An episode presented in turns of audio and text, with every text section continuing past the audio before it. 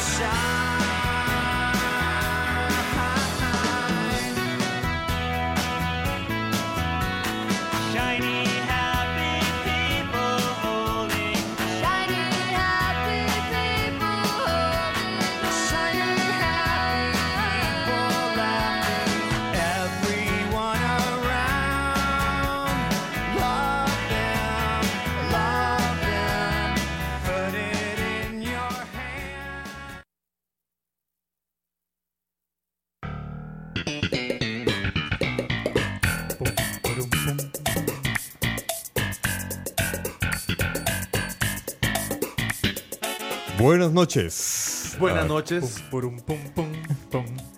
Empezamos este martes 2 de octubre. Tenemos invitado a Seinfeld. Exacto. ¿Qué tal, Seinfeld? ¿Qué tal, Jerry? Shiny. How are you? No. Are you Don Kramer? Bueno. Y eso fue todo, gracias. Sí, se acabó el programa. Ya no puedo superar eso, ya se acabó. Bueno, buenas noches, cibernautas. Estamos acá en Detrás del Audio. Ronald Alexander en el micrófono principal. Osman Blanco, el matemático de la radio. Ale Salazar, el charlatán de la radio.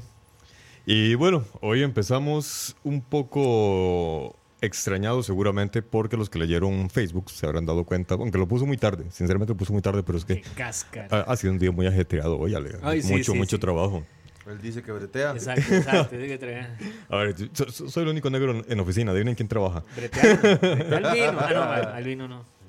No soy albino. De hecho, tengo una duda. Okay. ¿A qué se dedica un sindicalista en su día normal? ¿Nada? Normal. ¿Qué hacen? No, y vieras que tengo la duda seria. ¿Qué hacen en su día normal? Albino ya está pensionado, así que no se dedica a nada. Él no, pero digamos, durante 28 años estuvo ganando un buen salario haciendo algo diariamente. Me gustaría saber qué hace un sindicalista. O sea, fuera del asunto político, sino que por curiosidad. O sea, de repente dicen, bueno, es que el electricista del ICE repara, claro, ya sabemos que repara, los de la caja están atendiendo, y así. Ajá. ¿Qué hace un sindicalista? Bueno, ya que estamos hablando seriamente del tema, ¿se acuerda que también existen las asociaciones solidaristas? Sí. Ajá. Y usted ha visto que hay oficinas de asociaciones solidaristas que tienen gente empleada directamente en manejar toda la administración de la asociación.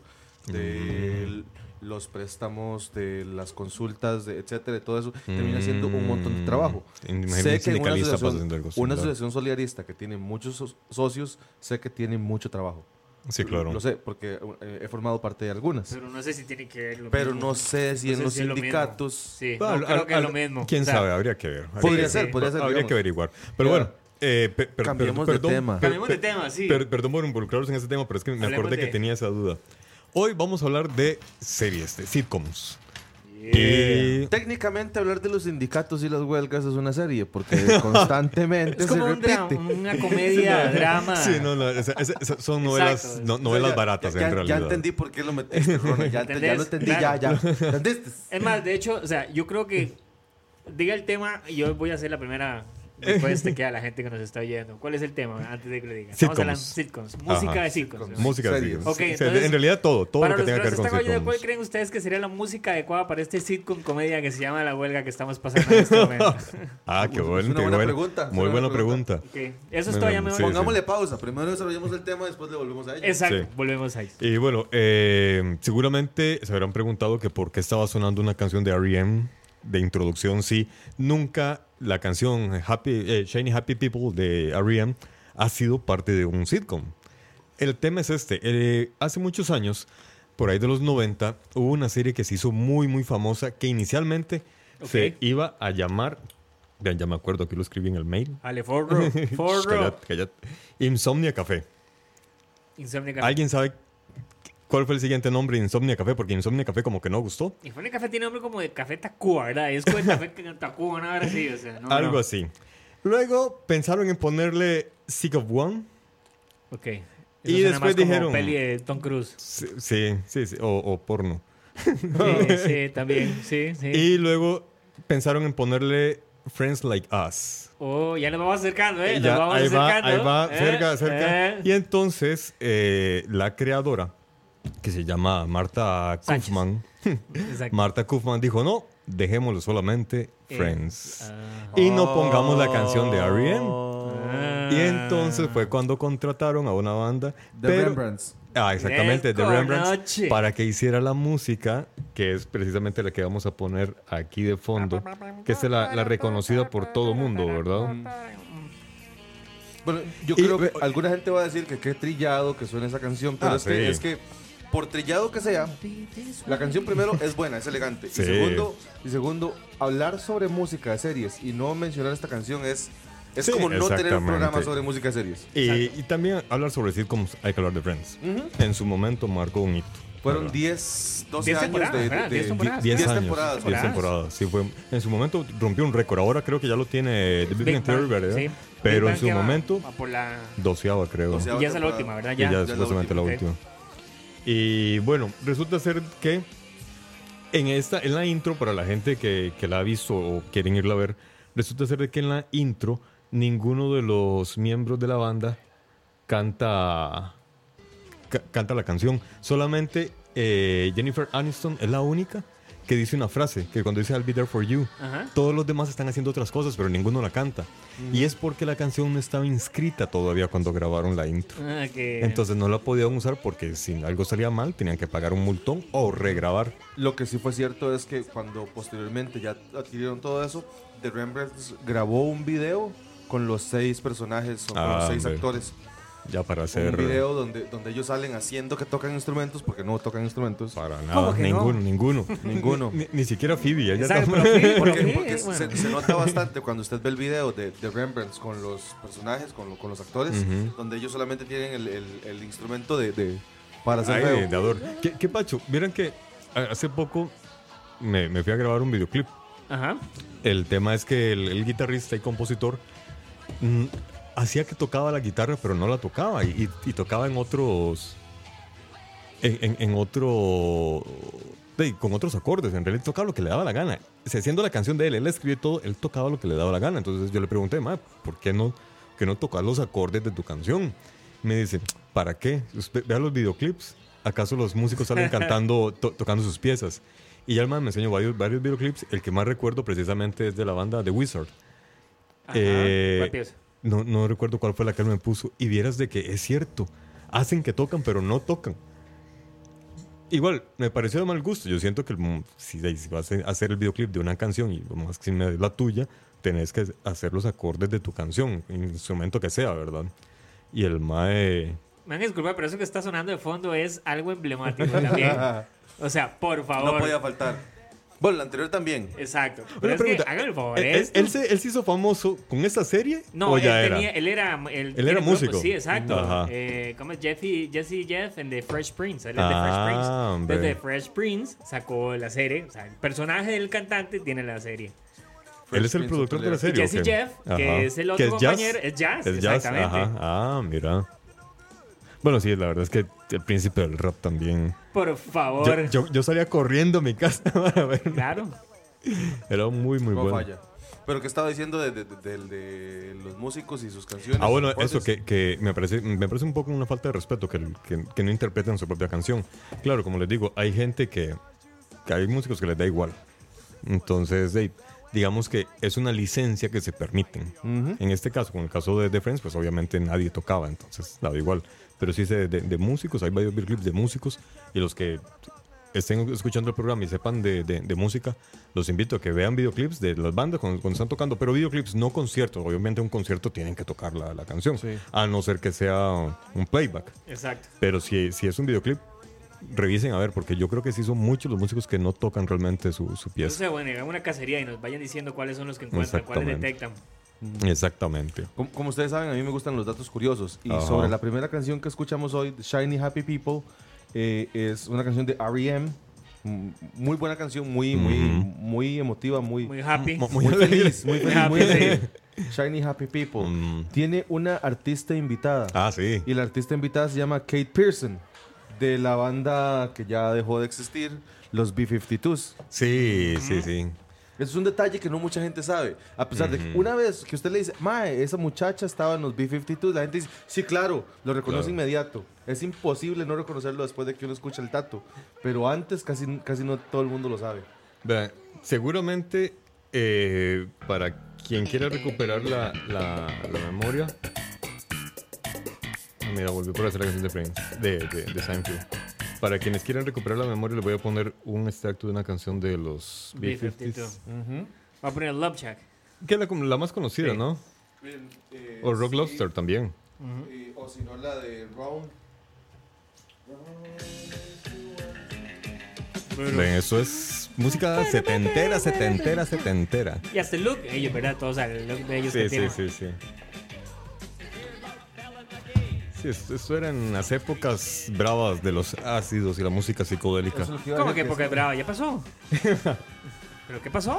Bueno, ¿Qué me perdí yo? En mi caso sí ya pasó. Wow. No. Ya. No ha pasado, hermano, no ha pasado. Ya maduré, ya dejé esa vida. Eso sigue. Lo llevas en la sangre. Se lleva en la sangre. Tantas veces que te lo inyectaste que ya está. Exacto. Bueno, y estos son los B-52 o B-52s. ¿Cuál era la otra canción? Esta es Rock Lobster, pero hay otra que es Love Shack, que es como más conocida, ¿verdad? Vean, a usted la voz femenina no le sale, pero para nada. A ninguno de los dos. Yo no estoy imitando, estoy cantando en mi tono natural. Exacto, ¿cómo? Así canto yo. Así canto yo también.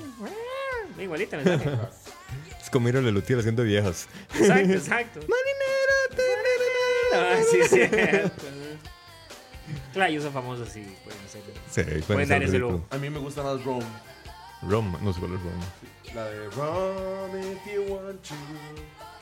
Ahora la pongo, porque en realidad no sé cuál es. A mí me gustaba más este género, un poco más disco, creo que era. Bueno, ¿cómo se llamaba la canción? Rome. R-O-A-M. Oigamos esto un poquito primero, que esto es muy buena. Y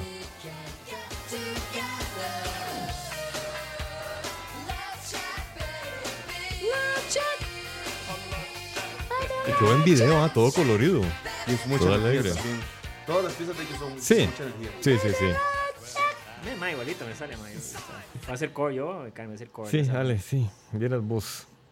Te pones en agua y te confundimos, güey. Yo me voy a llamar los B2. Te pones en agua y te confundimos. Los B2, me voy a llamar yo.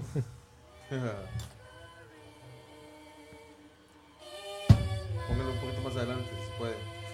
Bueno, hermanos, estamos en la hora de meditación. Psicodélico, hermano, psicodélico. Claro, me van a disculpar, pero la madre se parece a Meg de Married with Children, ¿verdad? Sí, sí, sí. Yo estaba aquí, se me parece, sí, es igualita. Sí, sí, sí. Pero qué ojos, qué bárbara. Vas a tener que postear el link para que la gente que nos está oyendo sepa cuál es. Ah, bueno, sí, ya lo posteamos. Qué locura los peinados de esa época, ¿verdad? No, tenía un panal en la cabeza ella. Bueno, aquí se lo vamos a poner en el chat de Diego.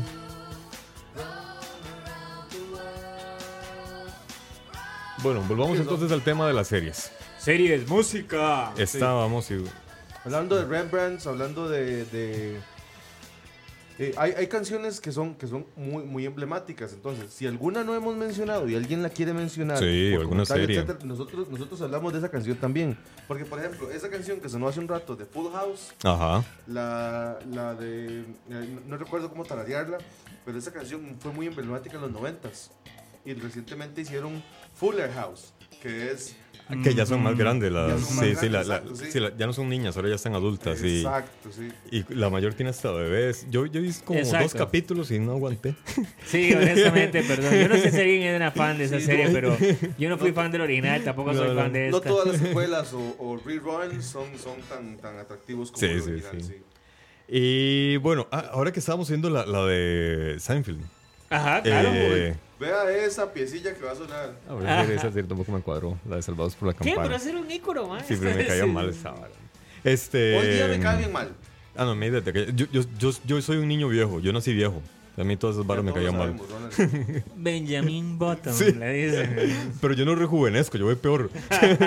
Yo no escogí a morir viejo. Yo, digamos que en edad mental, voy llegando a los 170 años. Okay. Para que se den una idea. Ok. Sí, sí. Ya tenemos un panorama de lo que querés decir. Soy un viejo cascarrabia ya en términos morales. Seinfeld, la canción. Sí, la música, la música. Que tenemos un dato interesantísimo sobre varios, este, porque en realidad está interesante. Son varios datos interesantes que serán para después de los comerciales. No quería decir nada. Mientras leo el... Exacto, que mientras serán... Mientras leo el guión. Exacto. Oh, claro, el guión. Sí. ¿En cuál página íbamos? Oh, no, nos brincamos el segmento de... Bueno, resulta ser de que no me acuerdo cómo se llama el compositor. Ya se lo busco usted. Usted sigue hablando, yo se lo busco aquí en la base de datos, ¿cómo no? El asunto es que siempre la música fue improvisada. Yo pensé que ya habían hecho ya lo que normalmente se hace, ¿verdad? Hacen una serie de composiciones, de arreglos para las cortinillas, para los cortes, para los chistes, los famosos tum, tum, tum, tum, tum, pss, cuando alguien cantaba algo gracioso, ¿no? O sea, yo pensé que había sido el mismo trabajo que en cualquier otra serie, pero no. Grababan la serie. Jonathan Wolf. Le entregaban el material y él, basándose en, valga la redundancia, en la base que ya tenía preescrita, improvisaba las cosas, sobre todo en los chistes. Wow. Cada conjugación de acordes varía el chiste. Entonces hay unos acordes que son como más brillantes o tonos más altos que otros. Eso sí, me parece... el mal le sacó un tempo a los chistes de Seinfeld y de acuerdo a eso. O sea, es increíble. Sí, sí, exactamente. Wow. De hecho, él menciona eso. Decía, es que cada chiste tiene un tempo. Sí. Dentro del humor es... Yo no soy bueno para escribir humor. Soy pésimo. Pero sí considero que la gente que escribe humor, son los guionistas del humor, son los mejores que hay. Mantener a una audiencia riéndose por mucho tiempo no es fácil. Mucha gente dice que es más difícil escribir comedia que drama. Yo creo que sí. De hecho. Yo creo que sí, porque es que hacer llorar es fácil. Perdón. Es más difícil escribir buena comedia que drama. Sí, bueno, sí. Sí, o sea, tenés toda la razón. Hace poco vi, yo no detesto, ¿cómo se llama? Hay un actor que hace un montón de series... de comedia, el que hizo de niños a grandes o niños grandes. Adam Sandler. Ah, ese. No soporto el humor de él. Es que no lo bajo para nada. No lo mencionemos y ya. No, a lo que voy yo es que el humor de él es... Yo no lo soporto porque me parece muy básico. Yo creo que el problema de él es ese, que el humor de él es muy básico y en un momento funcionó, pero él ya se estancó. Entonces ya él no calza en ese tipo de humor. Correcto. Al principio a él le servía y era parte de... Hizo fama, hizo plata y todo. Y era divertido porque él calzaba en ese humor, pero él no maduró cómicamente parecido en ese tipo. Ni su personaje, siempre fue el mismo. Ni su personaje, exacto. Él es entonces, el... Ni su comedia maduró, exactamente. Entonces ya choca. Exacto. Él como actor de comedia es el homólogo al maje que hace stand-up comedy que recurre a malas palabras para hacer gracia. Sí, sí, vieras que no malas palabras. Yo, de hecho, un día eso me senté una noche, pero, me topé. Pero ¿entendiste la idea central? Sí. Es que hay mucho stand-up comedy, mae, que tal vez puede hacer a la gente reír. Pero con malas palabras. Pero con malas palabras. Sí, sí, no, sí. No cuente chistes, cuente una historia que sea graciosa. Sí, es cierto. Pero es que eso también es muy complicado. Un día estaba oyendo un conferencista hablando de los stand-uperos nacionales versus los extranjeros. Desgraciadamente, los stand-uperos nacionales se han convertido en cuentachistes. Sí. ¿Verdad? No hacen una trama, no hacen una historia, o sea, como lo que cuentan chistes. Mi teoría con respecto a eso, tengo una teoría básicamente, es que también tiene que ver un poco con el nivel de atención que uno le presta. Como hay tanta cosa, ya la gente ahora no presta tanta atención. O sea, bueno, o sea, lo que vos tenés de atención de alguien son minutos.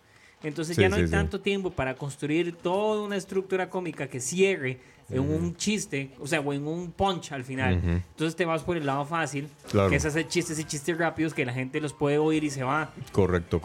No es lo que uno debería hacer. Sí, pero tal vez el mercado los movió a eso. Me parece que, o sea, la forma que se maneja la información ahorita, que todo está rápido y tan poco tiempo para ver las cosas, o sea, es como... Sí. Implica que la gente entonces ahora sea más chistero que cómico. Que cómico, cierto.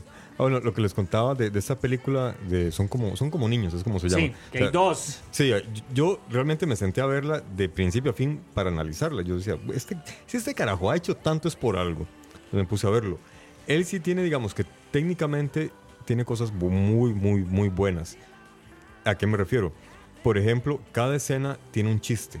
Cada escena termina con un chiste, es lo que llamamos un gag. Un gag es un chiste que no te esperas y que llega así de repente y es lo que precisamente te da gracia.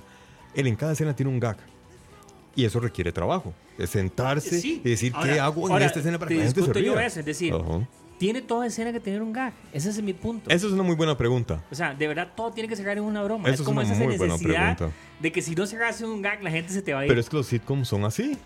Pero un sitcom son 30 minutos. Eso sí, es que tal vez es ahí donde él se equivocó y llevar ese humor de sitcom a la pantalla grande. El sitcom tiene una estructura, o sea, tenés el open call, tenés el SROG, tenés al final lo que es ya la broma final. Exactamente. Tal. Y tenés que mantener. Y en cada, por ejemplo, Seinfeld, yo fui muy, muy fan de Seinfeld. De hecho, tengo, creo que dos DVDs. Sí, dos DVDs. También, o sea, lo admito que sí.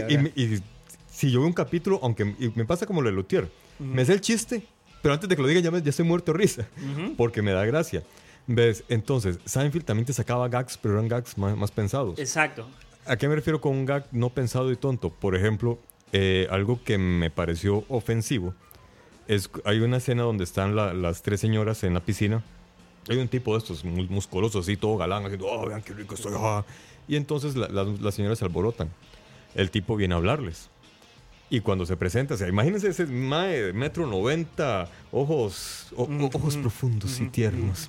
Son músculos así gigantes, ¿verdad? O sea, el galán, el que... Los tres carajos que estamos aquí en este momento transmitiendo. Sí, exactamente. Cuando pongamos cámara se dan cuenta. Es que ustedes no saben cómo somos de galanes. Desde que pongamos cámara aquí, transmitamos el streaming, van a ver. Pero le ponemos una pantalla negra. Y llega el grandulón. Y le llega a hablar como así. Ah, sí. Entonces, ok. Y habla como así, abre. Sí, exactamente. Entonces, yo sé que eso da de risa, pero yo me puse a pensar, para la gente que es así, porque hay gente que... por A o por B, por una característica genética que ellos no escogieron.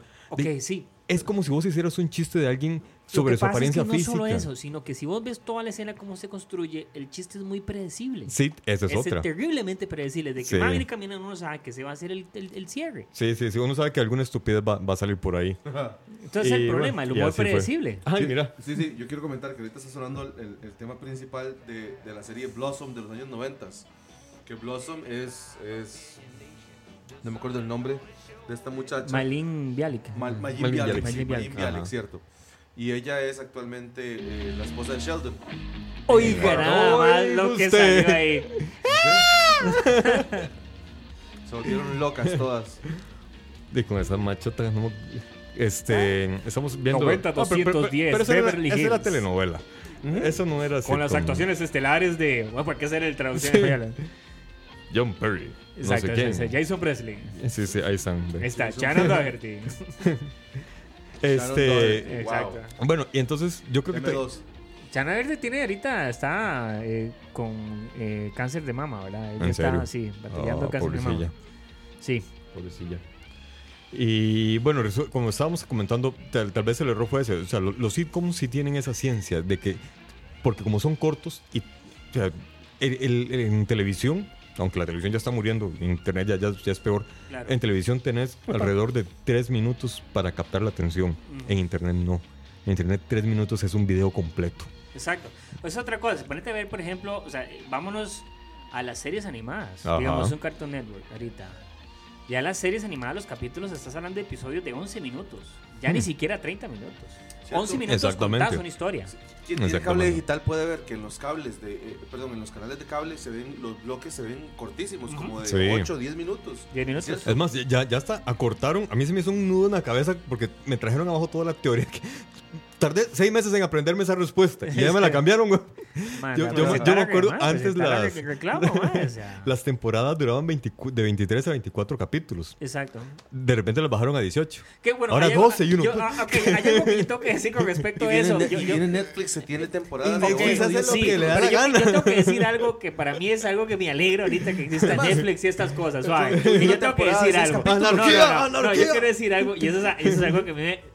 Ahora uno puede ver las benditas series completas. Sí. Madre, por Dios, cuando uno solo tenía Canal 6 y Canal 7, uno empezaba viendo una serie y uno nunca la terminaba. No, nunca terminaba la serie. Mirabas 3 veces la primera temporada. Y terminaba.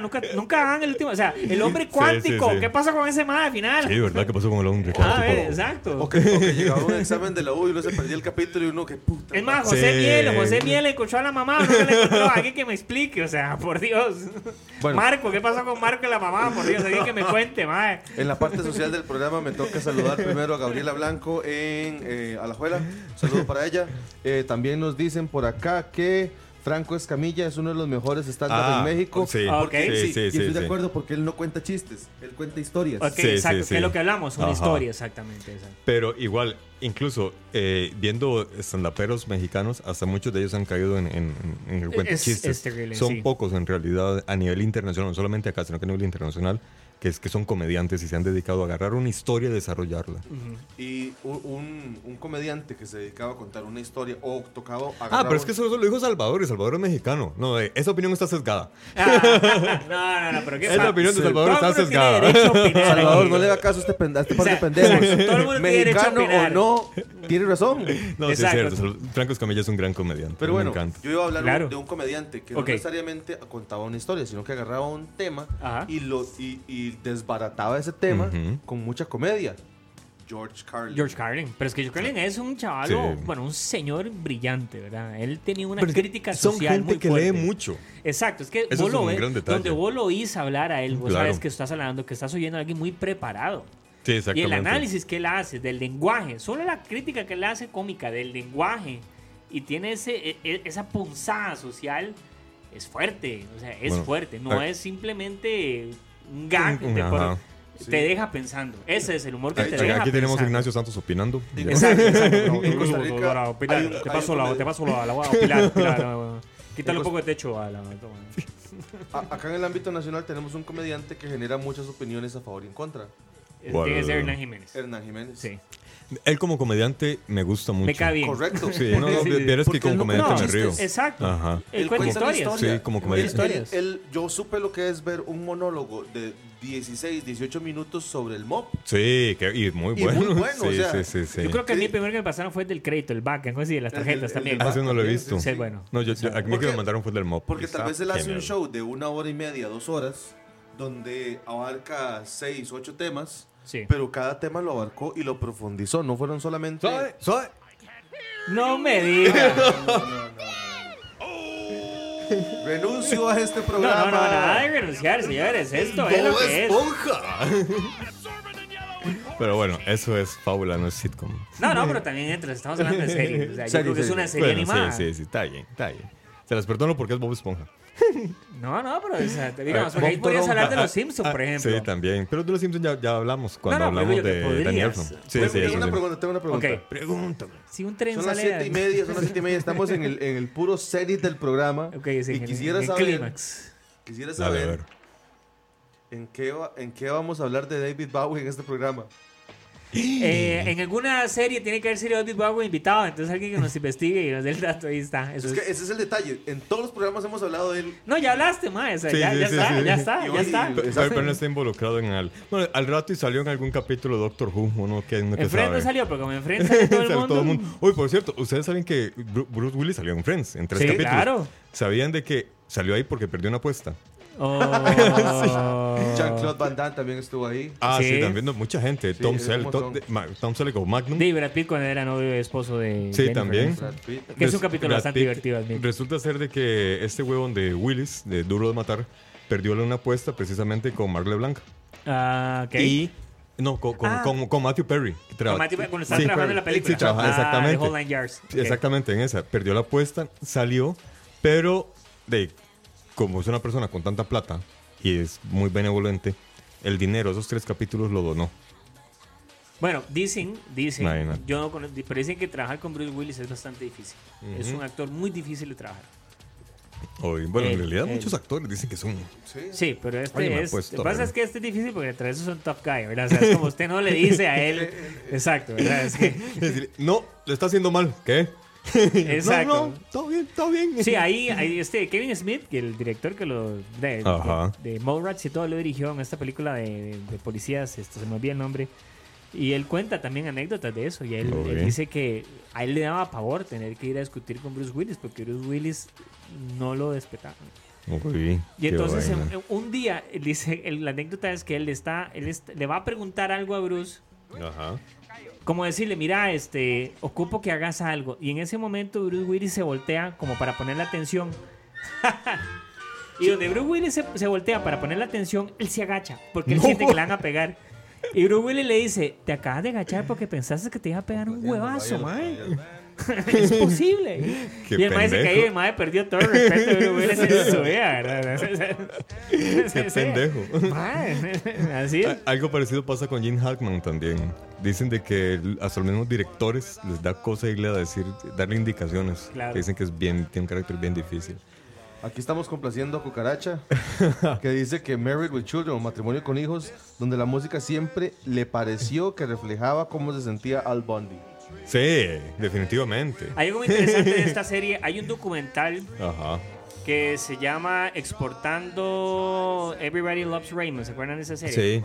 Bueno, entonces el documental sigue al productor que se va a Rusia a vender la serie. Sí, cierto, sí. Entonces él cuenta lo difícil que es adaptar la serie gringa al mercado ruso, porque obviamente... es otro humor. Y entonces resulta que la serie que todo el mundo ama en Rusia es Married with Children, porque ese es el humor que a los rusos les encanta. ¿En serio? Exacto. Entonces los males decían... Raymond, no. Entonces, porque Everybody Loves Raymond es como una pareja donde... O sea... Digámoslo así. Todo funciona, sí, digamos. Sí. Están los maes, la pareja y los maes se discuten. Pero esta es el macho, aunque sea una forma u otra, es como muy el macho y la... Entonces, es que no es sarcasmo. Exacto. Es que si usted compara Married with Children... Pero entonces resulta, por ejemplo, que el ejemplo que él ponía era que el capítulo que él quería adaptar de Everybody Loves Raymond en Rusia era un capítulo donde la pareja llega de un viaje y ninguno de los dos se pone de acuerdo de quién va a desempacar la maleta del viaje. Entonces todo el capítulo ronda en que la maleta se queda ahí. El problema era el choque cultural al adaptar el capítulo en Rusia. Lo más dicen es que eso no tiene sentido, porque aquí es la esposa la que tiene que hacer eso. Yo no tengo por qué discutir sobre eso. Entonces, la gente no entendía ese... natural, madre. La gente no entendía. La gente no entendía. ¿Por qué? Sí.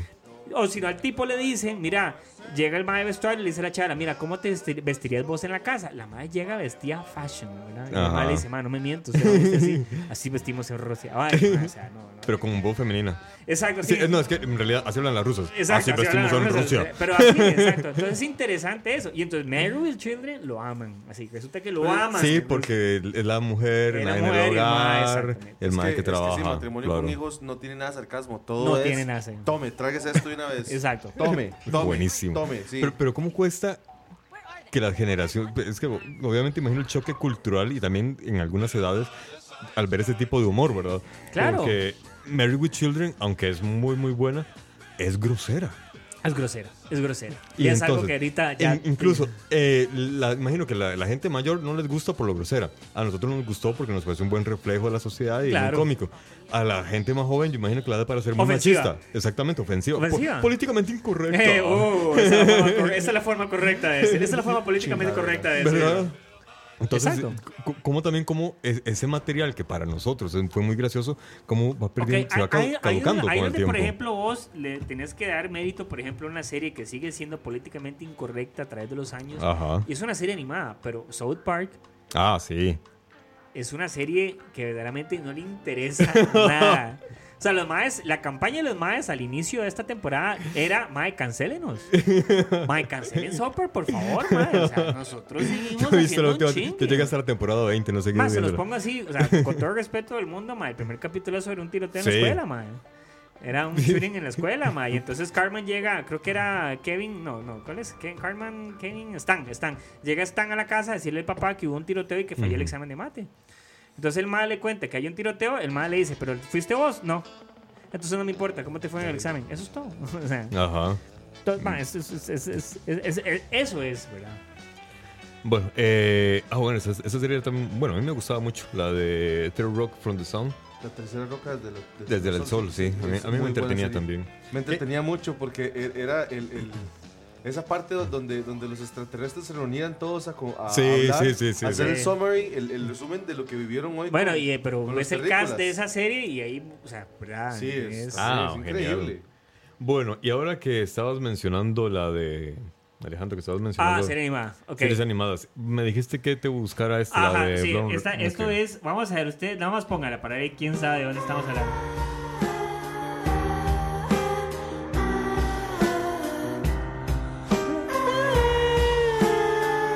Vale, vamos a ver. Eso ya... Yo creo que ya saben de qué estoy hablando. Qué buen solo de clarinete te salió. Los que saben de qué estoy hablando, esto es Rick and Morty. Esto es emblemático, esto ya casi que es una canción muy conocida de la serie porque la usan en momentos de twist importantes. ¿Para qué es importante con esta canción? Bueno, Blonde Redhead, ellos compusieron esta canción allá por el año 2000, ¿verdad? Y la compusieron como al cierre del disco. Ajá. Es más, ni siquiera sale en la lista del disco. Ese coro es el cantante una y otra vez en una pista sobre otra pista porque no podían pagar un gran coro chicos, entonces el mismo... Y nada más la dejaron ahí. O sea, ni siquiera les dio tiempo de ponerla en la lista de las canciones del disco porque era como, madre, tenemos que sacar el disco ya. ¿Y cómo se llama la canción? No sé, la acabo de hacer. Exacto. Y vienen años después. Ajá. Y viene este mae, el creador de Rick and Morty, que el mae tiene su colección de CDs, que es un Tarantino. El mae tiene su colección de CDs, el mae saca música. El mae dice, voy a usar esta canción. Y la gente se vuelve loca. Dice, entonces, esa canción, estamos hablando 15, 16 años después, cuando salió la temporada. Uh-huh. Tiene 27 millones de reproducciones en Spotify. Eso es para que vean lo que tiene el impacto, el poder de una serie. De salir en televisión. De salir en televisión, una serie. Como decía, hay una fábula de Quino, el dibujante argentino. Por eso quiero que ponga esta. La de... Okay. Y la canción se llama Damaged Kuda, por si alguien quiere buscarla. Es de Damaged Kuda, Blonde Redhead. Resulta ser que este Kino tiene una caricatura donde hay un ángel, literalmente un ángel, como es una caricatura, pueden dibujar lo que sea, o sea, hay un ángel ahí tirado, hecho una mierda, con todo desplomado y garroteado, y un montón de gente alrededor ahí con palos y antorchas.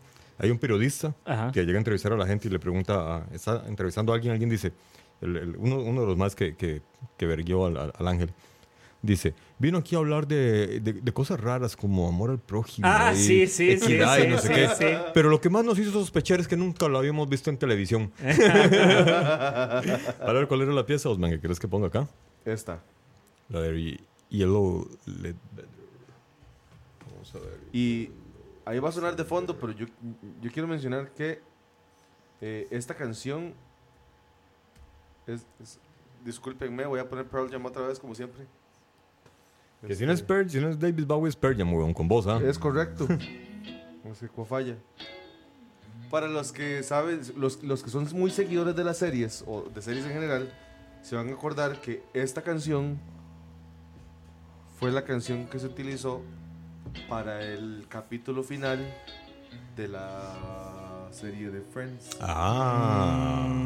Cuando todos los... Ay, no me acordaba. Se están despidiendo todos ya. Ajá. Todos se están despidiendo y dejan las llaves en el, sí, en el counter del apartamento donde siempre se veían. Ajá. Cuando salen y cuando cierran la puerta, esta es la pieza que suena. Oh, qué bueno. Imagino que entonces ahí Pearl Jam, ¡ya! ¡Todo el mundo! ¡Pearl Jam! Exacto, exacto. Por supuesto, o sea, ya Pearl Jam tenía un gran público enorme y esto lo les dice. Oh, por eso es que esta es una canción que en la cultura pop, en la cultura rockera, en la cultura en general ha trascendido y seguirá trascendiendo. ¿Por qué? Porque es una balada que todo el mundo le gusta. Claro, gracias, y por eso... gracias a la calidad de la pieza. Y a que el Friends, momentum, al timing y al Friends se encargó de decirle, sí, tome un boost. Claro, y por eso tiene 215 millones de vistas. Aquí lo estamos viendo. Correcto, sí. Cucaracha es una cucaracha, ¿eh? No, pero sí, bien cucaracha. Dígalo, sí, dígalo, cucaracha, dígalo. Yo tengo el comentario de respuesta. Bueno, ya imagino que varios lo leyeron. Imagínense la huelga que hacen si vuelven a transmitir un matrimonio con hijos. Todos ofendidos. Claro. Dos cosas tengo que decir. Matrimonio con hijos se transmite en un canal de cable actualmente. Sí, en TCM. Sí, exacto. Y yo lo veo un montón. Yo lo veo muy de cerca. Sí, también. Los domingos en la mañana. No, como a las 8 creo de la mañana es que lo pasan. Yo esperaría que Gloria Valerín no escuche este programa. Nah. Porque si no que lo oiga. Que lo oiga. Cable. Que lo oiga. Venga, Gloria, que la gana. Venga, sí, Gloria, oiga esta. No, la ventaja del programa, por lo menos la ventaja de escucha en general, no solamente de este programa, sino que de escucha live, es que tenemos la libertad de hablar. De expresión. Sí, tenemos absoluta libertad de expresión. Eso también equivale a que, por dicha, como somos personas medio ecuánimes y sensatas, también nos burlamos de nosotros mismos. Correcto. No solamente nos burlamos de los demás, también somos capaces, y de hecho somos muy capaces. Oírte decir eso con una cuba libre en la mano mientras estoy hablando al micrófono. Exacto, es tan inspirador. Exacto, eso es tan inspirador. Acaba de sentenciar Ron Donald. Así es, muchachos. Ricardo, ¿cómo que Ricardo Arjona? Ricardo Arjona, claro. No, si este es el cantante, cancela el programa. No, déjalo. Un saludo a Ricardo Arjona. Todo su discurso que me acaba de decir después de lo que yo dije, Gloria Valerín. Sí, a la mierda. Ay, ¿qué pasó con la tolerancia y no sé qué, man? Sapo. Bueno. Pues sí, yo vi. Un saludo a Ricardo Arjona. Un saludo a Ricardo Arjona, por supuesto. Ahí, Ricardo, ¿todo bien? No, pero este más es tico. ¿Usted sabe que yo tengo solamente una opinión positiva sobre Ricardo Arjona? Que canta igual en vivo como en estudio. Dos, entonces. Ajá, ¿cuál es la otra? Ricardo Arjona no fue músico.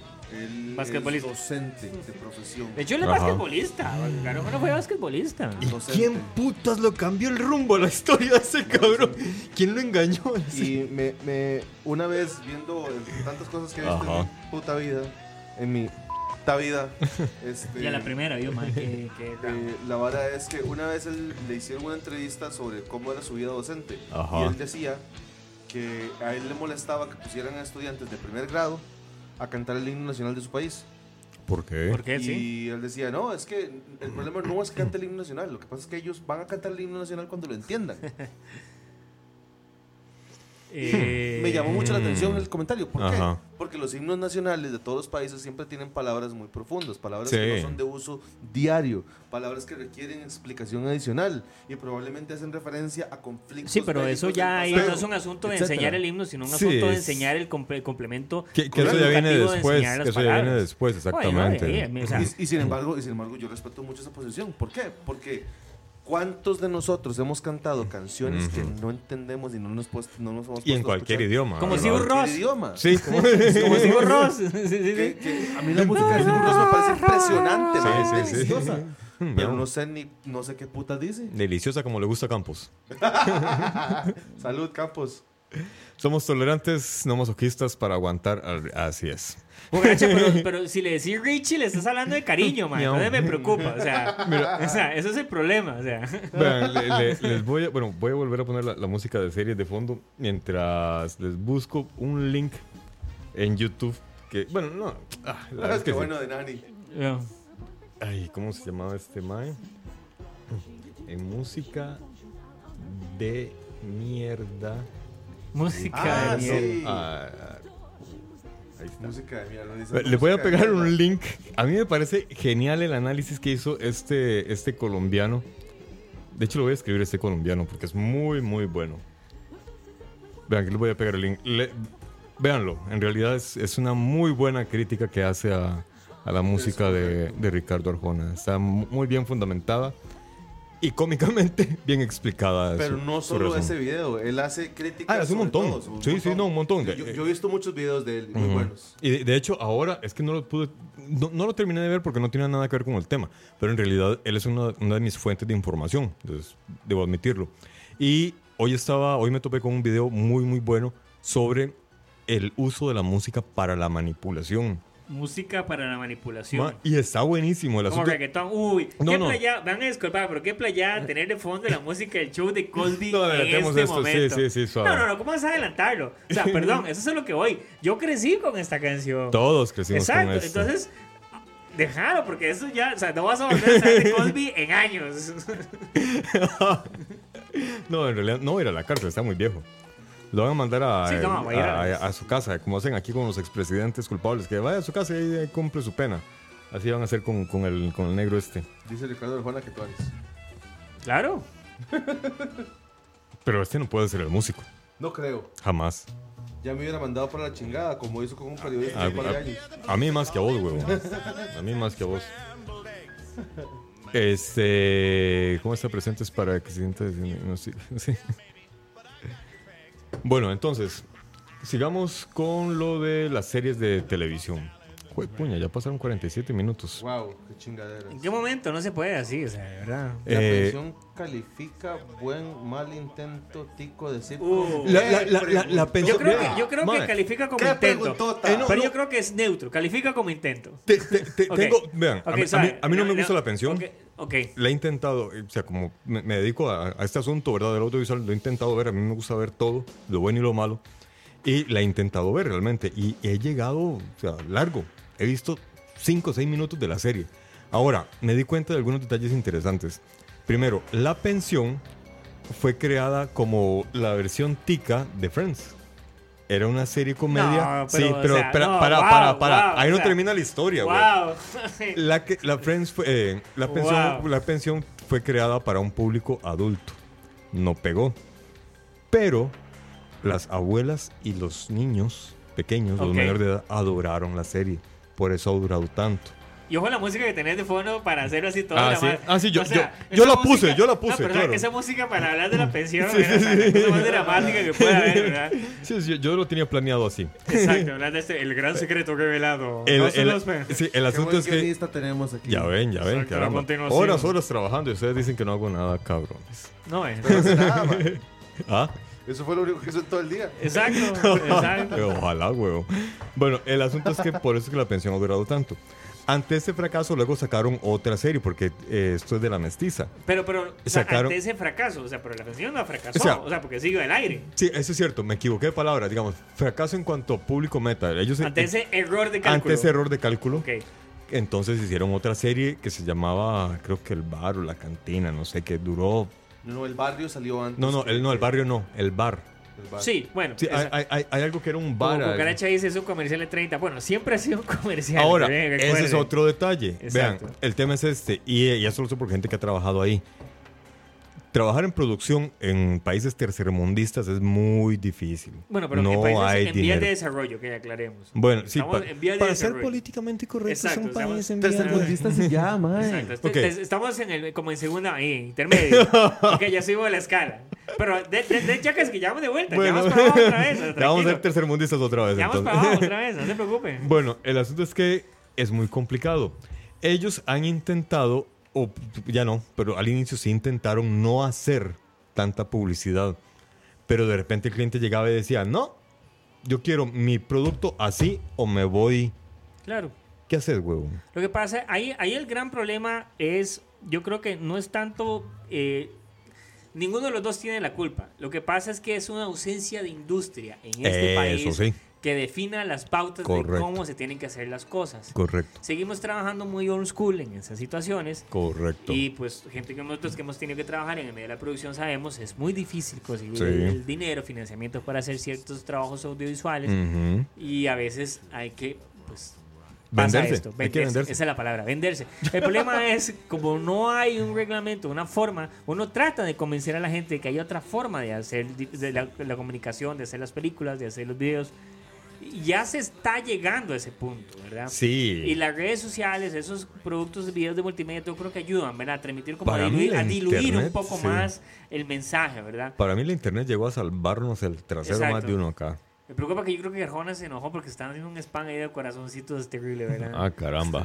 Bueno, gracias por los mensajes, Arjona. En realidad, entre más mensajes mande, mejor para nosotros. Uh-huh. Así que, después dale. De estos comerciales, continuamos con el debate sobre cómo mejorar la cultura audiovisual de Costa Rica. Sí, es un debate que tiene años. Pero... sí, no, en realidad sí se ha ido mejorando, como cuenta Alejandro. El gobierno ha ayudado con algunos fondos que realmente colaboran a mejorar la calidad. Ahora sí hay algo que sí me parece preocupante, y es que uno ve televisión nacional y seguimos siendo ochenteros. Sí. Todo, noticieros, comedia, todo es ochentero. Lo que pasa es que yo creo que ya la gente me parece en lo personal que la gente ya se rindió, ya renunció a tratar de mejorar la televisión nacional. La gente lo que está haciendo ahora es: voy a migrar a streaming, uh-huh, donde yo hago el producto que yo quiero. Y que la televisión nacional siga haciendo lo que le dé la gana, que no me importa, porque en algún momento la televisión en general, como en sí, va a desaparecer. Va a la extinción, rumbo a la extinción, de Entonces, hecho. Ya no me preocupo más. Si yo hago el producto que yo quiero y se acabó. Vean ese comentario, no podría ser de otra persona que no fuera Ricardo Arjona. Ahora sí, ya. No, ya. Sí, ya me caíste bien. Ya me convenciste. Ya me caíste bien con ese comentario, güey. Poeta, sos un maestro. Maestro, perdón. Sos un poeta. No había considerado quién era. Pensaba que era una broma. ¿Cómo dudé de vos? De verdad, ¿cómo dudé de vos? Pero los arjonismos solamente los domina Arjona. Exacto. Esto es lo que se llama un arjonismo fantástico, dirían en literatura. Para bajarte los calzones, soy un poeta, dice Arjona. Exacto. Bueno, pues está buenísimo ese aporte. Lluvia de corazones para bajarte los calzones. Muy bien. No podía ser de otra persona. Eso es. Y eso es, bueno, y todo. Hay otra serie también que precisamente es la que ahora está rompiéndole la madre a todo mundo y que está llegando a su final. Que yo fui muy fan de ella toda la vida, como matemático, como geek, como nerd, como me han encasillado muchas veces. La he seguido completamente y debo aceptar que bajó mucho la calidad. Bueno, esa es una canción emblemática, ¿verdad? Pero sí es emblemática. Sí. Vamos a escuchar la versión completa, no solo los 30 segundos del intro. Ahora, mi pregunta es, ¿esta canción fue hecha para la serie? Sí. Ok, wow. ¿Ves? La letra es genial. Sí, exacto. Muy bueno. Todas las letras son hechos científicos reales. Sí. Me gusta cómo tratan de condensar todo en esa forma, ese frenesí que tiene la canción, ¿verdad? Que hemos ido rápido, ¿verdad? Sí, me recuerda a una canción. Ay, ¿cómo se llamaba esta canción? La voy a buscar toda.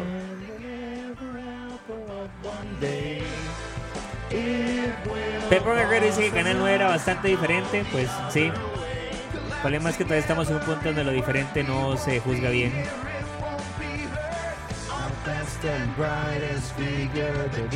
Ahora creo que alternativas aparte de Canal 9 tenemos, según veo, Pepo, es que Multimedios, pero no sé. Multimedios. Mira, con Canal 9, bueno, yo fui parte de Canal 9, entonces con razón, conozco un poco lo que sí, yeah, conozco un poco lo que pasó atrás. En Canal 9 cuando... la hora del chisme. Sí, la hora del chisme. En realidad no es ningún chisme, en realidad es información que anda por ahí. Cuando Canal 9 empezó, siempre se apostó por una televisión novedosa. Lo que pasa es que nos topamos con el hecho que a la masa... O sea, entendamos que la televisión se sostiene por la masa, no por ciertos nichos de mercado, no porque la clase alta le gusta y lo ve. No, la clase alta no mantiene la televisión en ningún país. La televisión la mantiene la masa, que es la clase media y la clase baja. Resulta ser de que acá, como vos dijiste anteriormente, Alejandro, la masa está acostumbrada a un estilo de televisión. Uh-huh. Y entonces, hacernos un espacio costó mucho. porque la gente ya estaba acostumbrada al 7 y al 6. Uh-huh. En el momento que nosotros logramos hacerles competencia, empujar un poquito ahí, fue precisamente en el momento que comenzamos a hacer las cosas que esos dos canales ya hacían. Ah, o sea, más bien tuviste que adaptarte a ellos. Exactamente. Tuvimos que transmitir corridas, aunque no estábamos muy de acuerdo. Tuvimos que transmitir corridas. Es cierto, recuerdo. Y también comenzamos a trabajar con programas de shows y esas cosas. O, programas de... Como de las mañanas. Sí, exactamente. De hecho, el programa de las mañanas fue un estandarte ya cuando, claro, durante un tiempo, porque fue el que comenzó a repuntar más. Se le dio otro aire, otro look, que no sea el típico programita de la presentadora ochenta, en el formato ochentero, una presentadora, ahora vamos a hablar de la medicina, que no sé qué, que aquí, que allá. Se intentó hacer un formato diferente, un poco más alegre, más novedoso, y eso precisamente nos ayudó bastante. ¿Qué pasó? Llegó alguien con mucha plata, dijo, no me conviene que ustedes estén aquí porque me están quitando rating. Ah, qué bonito. Van jalando. Así. Así nomás. Entonces, power in the money, money in the power. Exactamente. Entonces, como pueden ver, o sea, reitero, hacer televisión es, en estos países, sí, en subdesarrollo, cuesta mucho, porque sí, hacer televisión es muy... Hacer producción, porque televisión, hacer cine, es muy, muy caro. Hacer televisión decente en Costa Rica es como tratar de hacer que los campeonatos de fútbol, soccer a nivel mundial sean un tema de competencia deportiva y no competencia financiera. Ni siquiera eso. Okay, ya entendí bien. Ni siquiera hacer televisión decente. La gente todavía ve fútbol, man. Hacer televisión. Yo veo fútbol todo el tiempo. Me encanta. Qué desagradable. Fútbol. Y lo veré hasta que me muera. Fútbol es parte de la cultura. Claro que sí. Que el fútbol apeste es otra cosa, pero uno siempre lo ve pensando que va a mejorar. Claro. Pero bueno, esa es la fe de todo el mundo, ¿verdad? En fin. Ahora, vean, pero, perdón, lo que iba a decir es que sí. O sea, hacer televisión, no televisión buena, hacer televisión en general. O sea, sí, cuesta. O sea, hasta hacer televisión mal es un huevo. Es que hay tanta gente involucrada en esto, sí, que no se puede ser barato. Y la gente quiere que uno no cobre un 5, huevo. Exacto. Es muy, muy difícil. O sea, aquí tengo en lista una canción, porque se la voy a poner. Esta porque canción. Me da la gana. No. porque tengo la copa al frente, sí, y yo soy el que manda. Porque me gusta y se acabó. Exacto. No, lo que pasa es que esta canción de Big Bang Theory me recordó a esta de Billy Joel. Okay. Que hacen un repaso de la historia, claro, de una forma musical. Claro. We Didn't Start the Fire de Billy Joel. We Didn't Start the Fire. Es más, yo canto igual a Billy Joel, man. No sé, man. Yo debería trabajar en eso, man, hacer covers. ¿Verdad que sí, güey? Sí. Ahí está la puerta. Puedes ir a buscar a verte. Exacto. Hacer un cover ahí. Bueno, entonces, a pesar de que no critico la canción de la serie porque me parece muy buena, yo creo que tiene este precedente. Seguramente dijeron, bueno, hagamos algo similar, hagamos un repaso histórico de hechos científicos, porque la de Billy Joel está más basada en acontecimientos sociales y políticos. La de el sitcom de Big Bang Theory está basada en hechos científicos. Científicos, claro. Igual, las dos me gustan un montón. Entonces están muy bien hechas y ambas han pasado a la historia. Claro, también es un poco interesante, es parte del contexto. O sea, en el contexto, claro, donde Billy hace la canción era un ambiente más político, ¿verdad? Sí, la Guerra Fría. Tenés el Reagan, Gorbachev, toda esa gente, ¿verdad? Exactamente. No, en ese momento pues ya es un ambiente más geek. Sí. ¿Verdad? Porque suena raro decirlo. Que ese es otro detalle con esta serie. Uh-huh.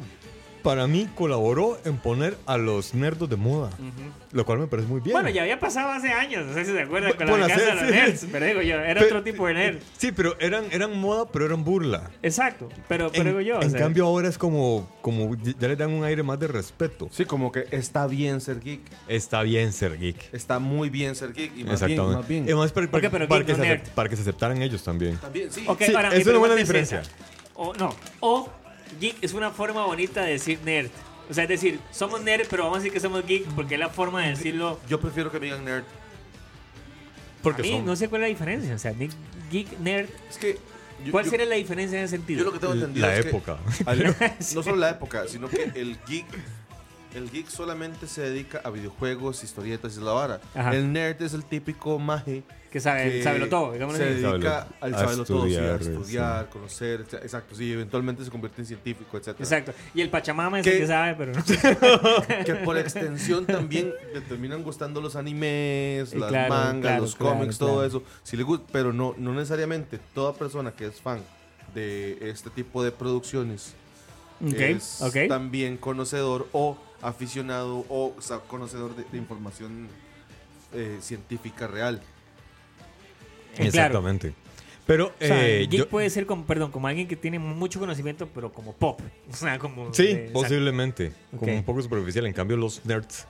Ah, ok, como dice Salvador, que es el ñoño y el nerd es el listo asmático. Asmático. Listo, muy asmático. Bien, muy bien. Ese pero detalle yo no tengo asma.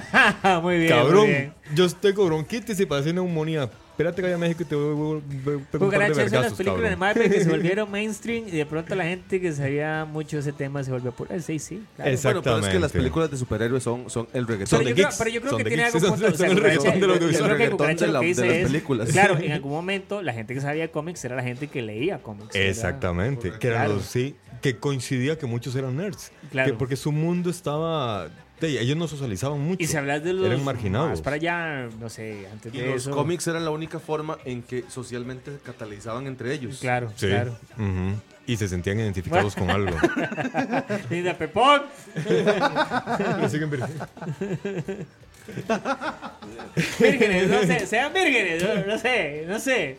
No es cierto. Bueno. Porque como ahora ser geek y ser nerd es cool... más bien tienen mucha más afición que antes. Pero yo creo que también... Yo creo que Silicon Valley ayudó muchísimo también a cambiar la imagen del nerd. Sí, no, claro. O sea, pero... Porque ahora, es más, hace unos meses leí un artículo, no recuerdo en qué medio era, pero hablaba del nuevo nerd. ¿Nuevo nerd? No, perdón, el nuevo nerd no, el nuevo macho alfa. Ese era el término. No me diga que sí. Eso no mates. El asunto es que el nerdo se está convirtiendo en el nuevo macho alfa. ¿Por qué? Digamos, hablemos en términos biológicos. No metamos... Eso me preocupa. Términos biológicos no hay nada. Eso es más... Espérate. Términos sociales más bien. No. En términos sociales no, porque es una bronca. Hablemos en términos biológicos. Porque el macho alfa es el que buscan las mujeres para... No. La hembra. O sea... Establezcamos un hecho. Okay. La hembra busca copular para tener crías, ¿verdad? La hembra en todas las especies. No digo las mujeres, no, la hembra en todas las especies. Ok.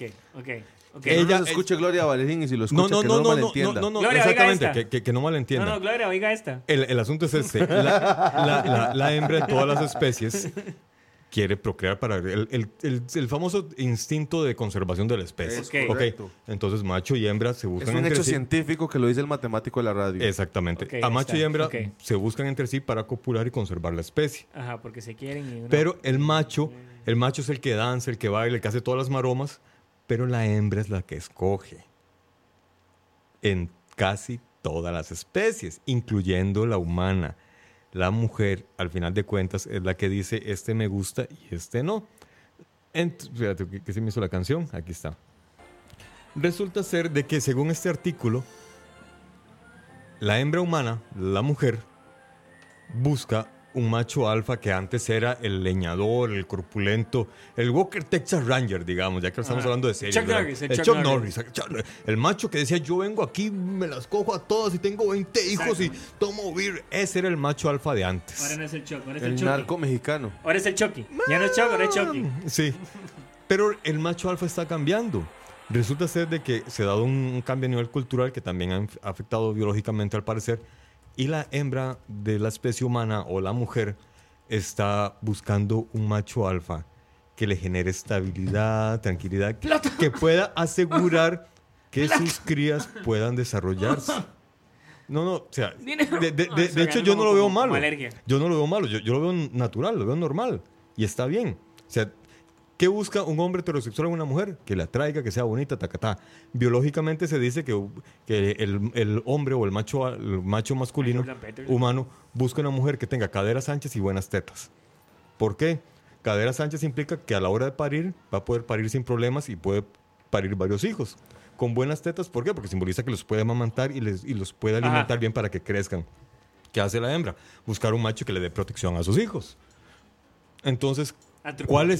Sí, exactamente. Es antropología. Así de feo y grotesco y me pueden llevar miles de críticas. Ahora en el NER es el trabajo que gana mucho mientras el bravucón es el pobreto, bueno, Salvador. Okay. Aquí está la opinión de la mujer más hermosa del mundo que dice que hablar de geeks ñoños es como hablar sobre si el aborto debería ser legal o ilegal. No entendí la relación.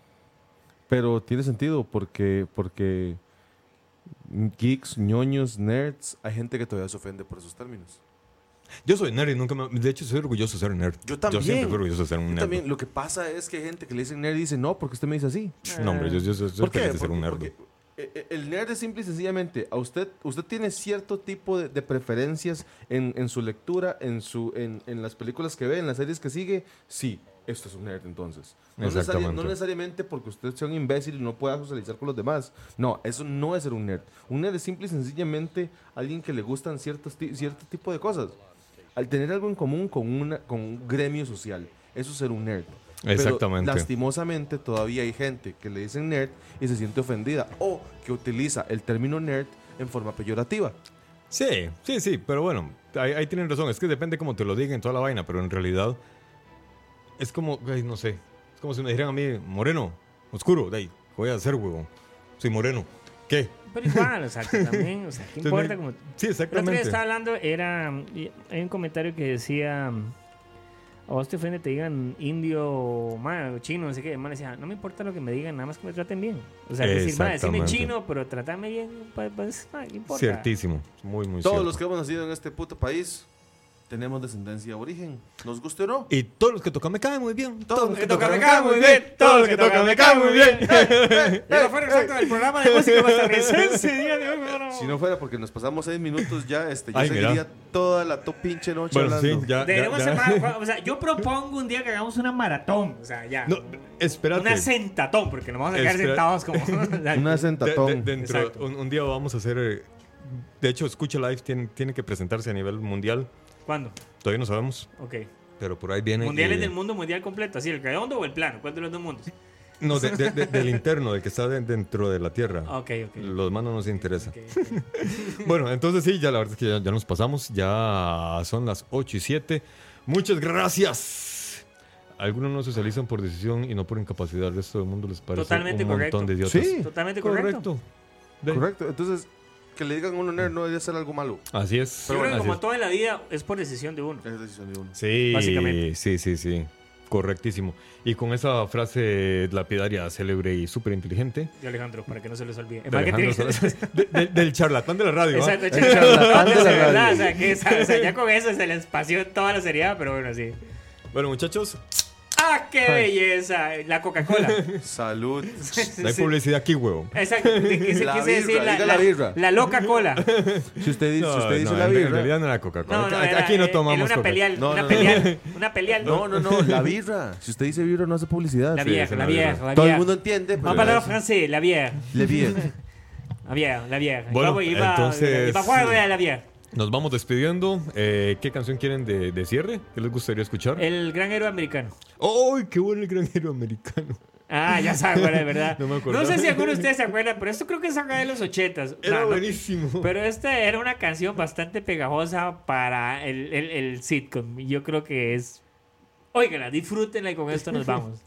Era una serie bien estúpida. Exacto, bien estúpida. Antes de irnos, vamos a hacer un poquito una premisa de lo que era, porque incluso se planeó en algún momento hacer el remake, hacer el renacimiento, iba a ser una chavala.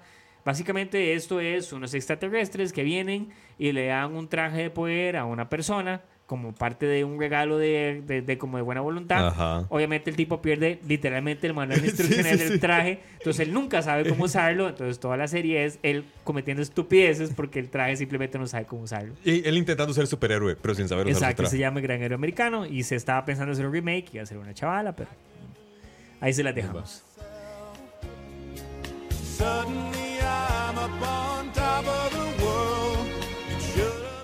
Sí, cierto, no nos debemos despedir. Exacto, ¿qué pasó? Me cerraron el micrófono aquí. Qué chingadera. Exacto, ¿qué pasó? De ahí es que se ponen a hablar pajas. ¿No? Ok, que se despiden aquí. Bueno, Ronald Alexander se va para el carajo. Osman Blanco les dice, saber de matemática y de ciencia es cool. Buenas noches. Y ya le dice, oye, échame una birra y se las dedico a todos ustedes. Salud. Ah, yo también voy por las birras, espérese. Exacto.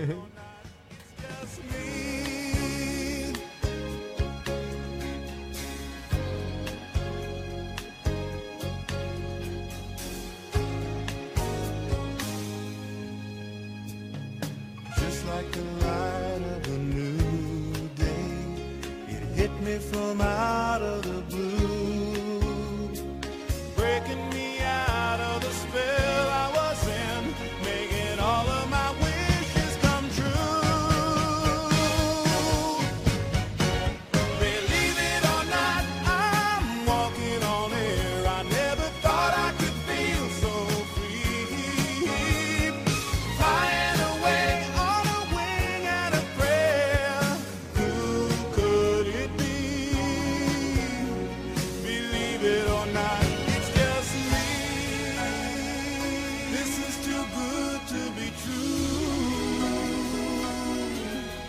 Look at me, falling for you.